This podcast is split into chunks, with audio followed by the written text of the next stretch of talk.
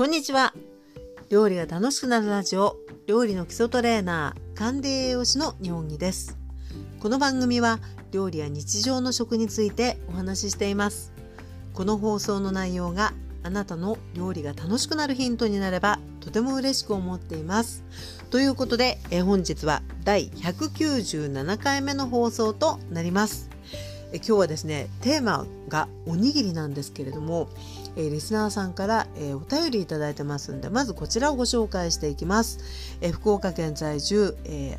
愛さん、うん。えー、こんにちは。今年も楽しく拝聴しています。早速本題なのですが私は現在介護のヘルパーとして働いています。先日とある利用者様がテレビのグルメ番組をご覧になっていておにぎり専門店で買うおにぎりって違うのかしら？一度食べてみたいわとおっしゃっていました。地方に住んでいるため付近にそのようなお店はなくプロには及ばずとも一度美味しいおにぎりを作って差し上げたいと思っています。しかし今まで握ればいいとしか考えていなかったので、えー、美味しいおにぎりのことが何も分かりません。炊き方や塩加減握る力加減や大きさおすすめの具材まで先生のこだわりがありましたら是非ともご教示ください。よろしくお願いします。ということでえお便りいただきました。ありがとうございます。さあということでですね私たちに、えー寄り添ってくれるおにぎりの話ですね。で利用者さんに食べていただきたいということでねすごく素敵なあのー、きっかけだったんじゃないかなと思いますけれどもえ今日のですね話の流れとしてはもう結論から言って、えー、美味しくおにぎりを作るコツっていうのをねあのいくつかご紹介してで後半はですね、まあ、とてもいい機会だなと私自身も思いましたのでラップおにぎり選手権というのを私個人的にやってみましたのでその話を少しご紹介していきたいと思います。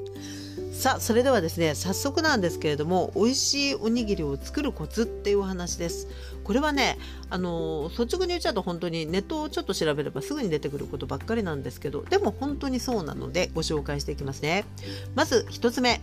えご飯はやや固めに炊きましょう。ということですね柔らかすぎないのがコツただし、えー、利用者さんがですねあのちょっとこう噛む力が弱かったりする場合はねあのしょうがないですね少しこう柔らかめに炊いて差し上げるのがいいかもしれないんですが、えー、一般的にはこれ後のラップおにぎり選手権でも出てくる話なんですけど硬い方がいい理由っていうのがねちょっとあるんですよね。ですが、えー、まあ、それはご本人の食べやすさに合わせてあげてほしいなと思います。えー、2番目、炊きたてを握る。うん、これ大事ですね。3番目、えー、おにぎりを握る力加減は強すぎないっていうことですね。これもとっても大事です。これあの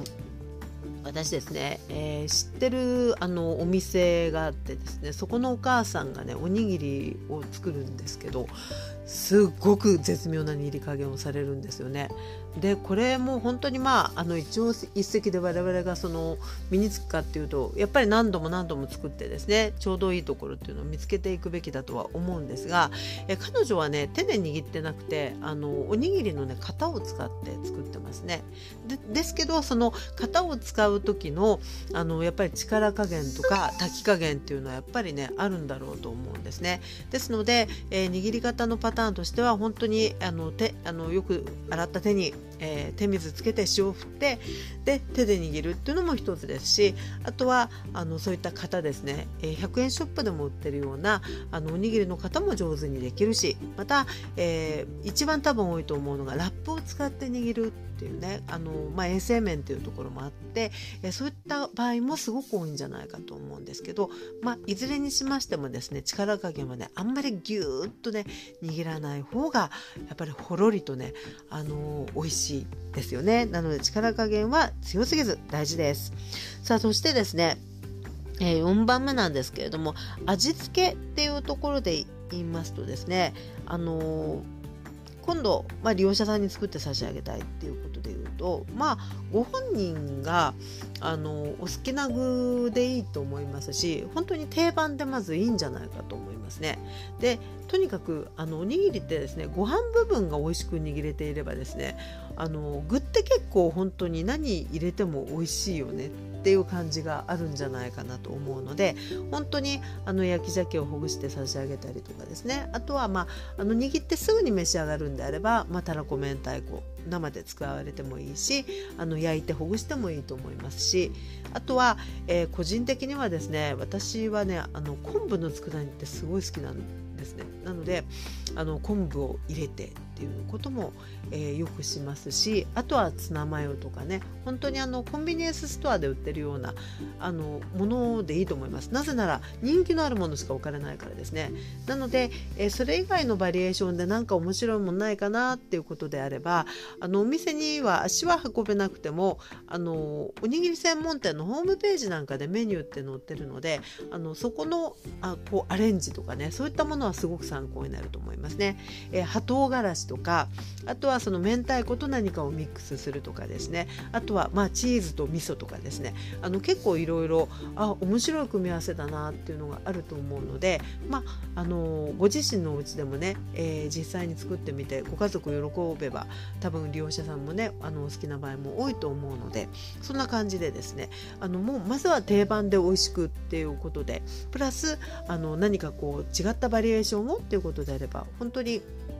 そういったホームページからもヒントがたくさん得られます。でまたですね私個人的にはあの握ってすぐに召し上がれるっていう前提であればしらすはねすごく握るんですよ。あの混ぜて握っちゃいますね。熱々のご飯にしらすをパッと入れてあとはねごまを入れてですねでちょっとね点を打つように醤油を振るんですね。あのびっしゃりかけるというよりはところどころにあの醤油がこう振られるような感じそれをこう軽く混ぜてそれをですね握っててえふわっと握ってねいただくっていうのがねあの個人的にはとてもあのよく作ります。でこの、え、ポッドキャストの収録の前にスタンド FM でもねこのおにぎりの話題でライブを、え、やったんですけど、え、そこではねリスナーさんからもね結構いろんなアイデアいただいて、えお好きな感じだと、あの塩昆布とかですね、えあとは、えツナマヨにねあの叩いた梅干し混ぜるとかねあの結構ね皆さんあのお好きなのいろいろあるっていうことなので、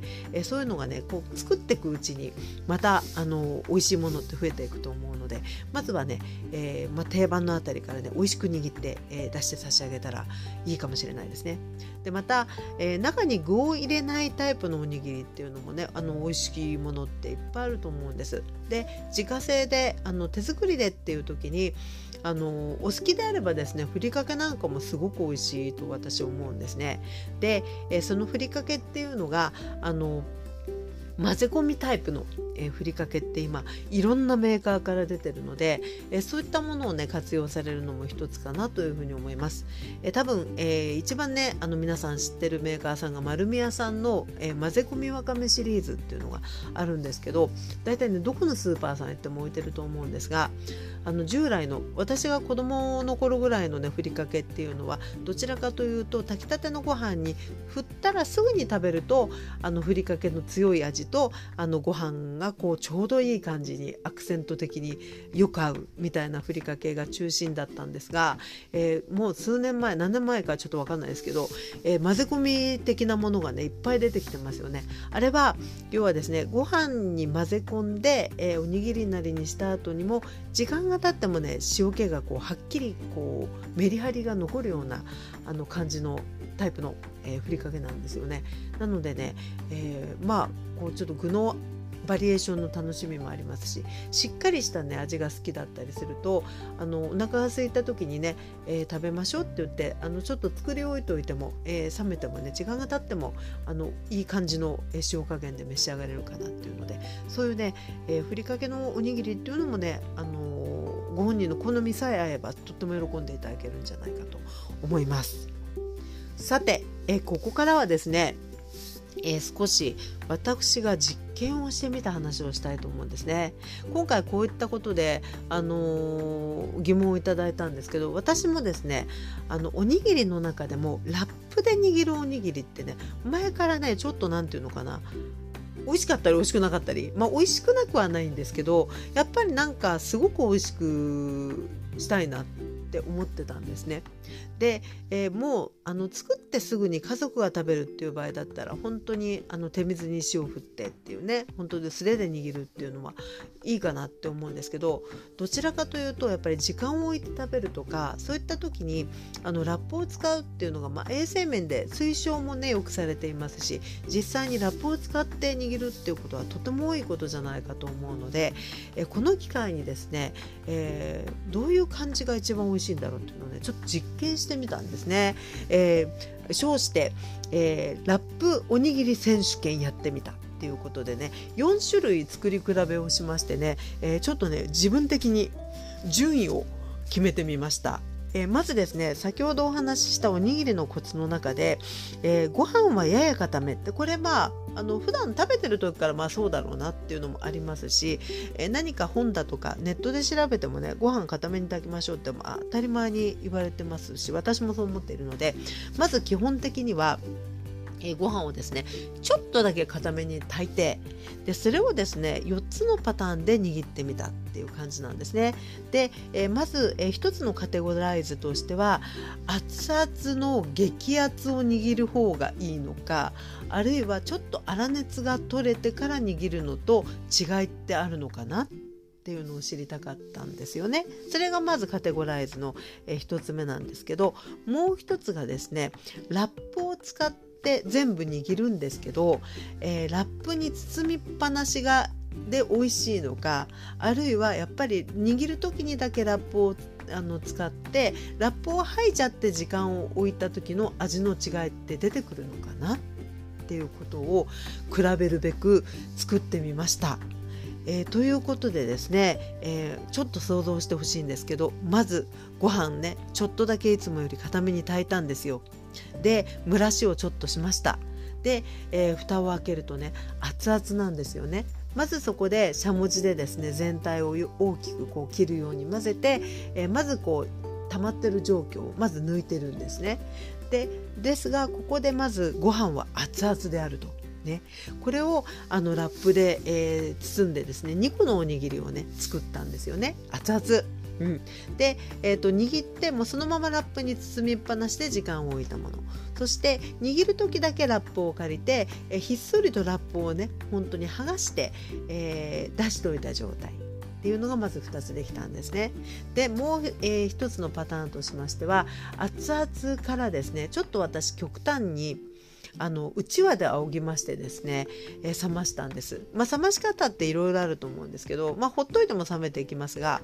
えー、今回はですねあえて、えー、うちわでちょっと仰いで粗熱を取ったことによって温度も下がりますしあとは蒸気も抜けていく要は水分も少し飛んでいくっていう状態にしたんですよね。でそのそれで同じようにラップを使って、えー、一つは、えー、握って、えー、握ったまんまその包みっぱなしで置いとくっていうパターンそしてもう一つが、握る時だけラップの力を借りて、えー、形ができたらラップをちょっと剥いどいて置いたパターンなので、まあ、手で例えば握ってあのお皿にのせてちょっと時間を置いたようなイメージと合ってると思うんですけどそんな感じでですね、えー、A、A ダッシュ B、B ダッシュっていう感じでね4種類をね、えー、冷めるぐらいまで置いといて食べ比べをしたんですよね。でこれ結果から言いますとですね、えー、この4種類の中で個人的に日本着調べ的に言うとですね一番あこれ美味しいなと思ったのがですね炊きたてすぐを握って握ったらラップを剥いどくっていうパターンでした。でこの炊きたてすぐ握るのと、えー、炊きたてで粗熱取ってから握るっていうことでねまず大きな違いが出てくるんですけど、まあ、もちろん握る時の厚さが違うっていうのもありますがえっ、ー、とねもう見てわかるのがね形が違うんですよね。やっぱりその熱々な時ってあのまあでんぷんが本当にあの熱いのであの素直にこう握った形通りに握れてくれるんですけどちょっと熱が取れてからですとあの少しこう冷えてあの塊ができやすくなってくるんですね。部分部分で。なので、えー、全部4種あの4種類とも基本的にはお米としては美味しいんですけどあの冷めかけたやつで握るとですねあの素直にこう滑らかな三角形にならないっていうちょっとデコボコしたような感じになるんですよね。でそれを無理やり形をあのもっと綺麗にって思っちゃうと力をもっと入れなきゃいけなくなっちゃうのでやっぱりねあの先ほどのおにぎりポイントから言うと、まあ、熱いに越したことはないっていう感じですね。熱い方が形も力をそんなに加えずともあのふわっと握りやすいっていうねそんないいところがあります。なので第1位は炊きたてすぐ。熱々を握って握り終えた後は速やかにラップをこう外すっていうねその状態でちょっと時間を置いて食べると外側が少しこう乾燥っていうかあの乾燥っていうほどでもないですけど少し乾いて中がしっとり米の甘みがめっちゃわかるみたいなそんな感じにできました。さて第2位はですね粗熱を取ったバージョンのラップしっぱなしっていうやつですね。なのであの一旦冷ます時にうちわで仰いで熱をあの冷ましながら蒸気も飛ばしてるっていうところが功をなしてると思うんですけどそれがこう包みっぱなしになってても別にそんなにべたつかずにですね程よいしっとり加減でねあのこれはこれでねあの美味しかったかなっていうふうに思います。そして第3位が、えー、炊きたてすぐ熱々を握ってラップに包みっぱなし。っていうバージョンですねそして第4位が、まあ、全部美味しいですけどこの中においては、えー、粗熱を取ったものを握ってえー、握る時だけラップ使って握り終えたら速やかにラップをこう取っちゃった感じですね。これが何ていうのかな一番その形的にもあんまりこう綺麗に整ってないしっていうようなで乾燥もちょっと進んでるしっていうような感じでしたね。ですのであのラップでおにぎりを作るっていう場合はまあ固めのご飯で熱々を、えー、握るんですけど、えーと、今の日本着調べ的に言うとですねちょっと粗熱を取って蒸気が飛んだのを握ってあのラップしっぱなしっていうのがねあのラップでこうどこかに持っていく場合はいいんじゃないかなっていうふうに思いました。